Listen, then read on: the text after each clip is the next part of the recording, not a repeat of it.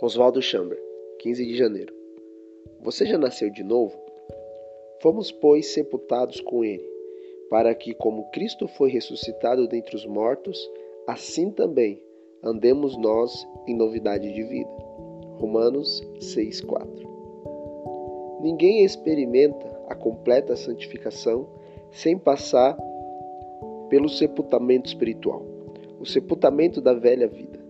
Se nunca houve este momento crucial de mudança por meio da morte, a santificação será apenas um mero anseio, uma ilusão. Portanto, deve ocorrer um sepultamento espiritual, uma morte como a única ressurreição, uma ressurreição para a vida em Jesus Cristo.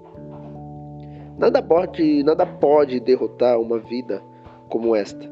Estabeleceu-se uma unidade perfeita com Deus e há um único grande propósito: ser testemunha de Cristo.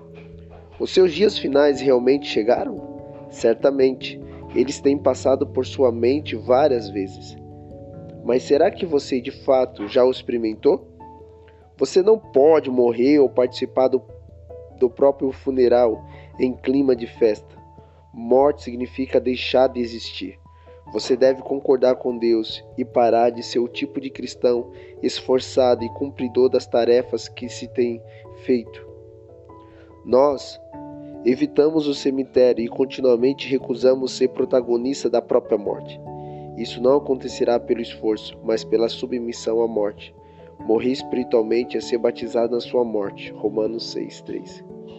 Você já passou pelo sepultamento espiritual ou ainda está enganando sua alma de forma hipócrita. Há um momento em sua vida que você agora chama como seu último dia?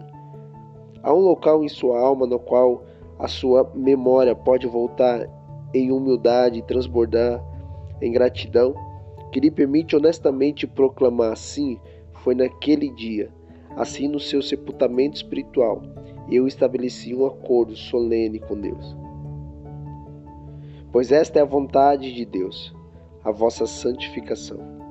1 Tessalonicenses 4,13 Uma vez que compreenda que esta é a vontade expressa do Senhor, você participará do processo de santificação com uma reação natural.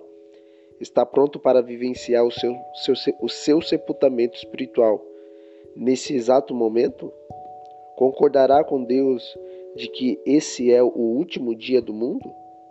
Definir o momento desse acordo só depende única e exclusivamente de você. Tudo para ele, Oswaldo Chamber.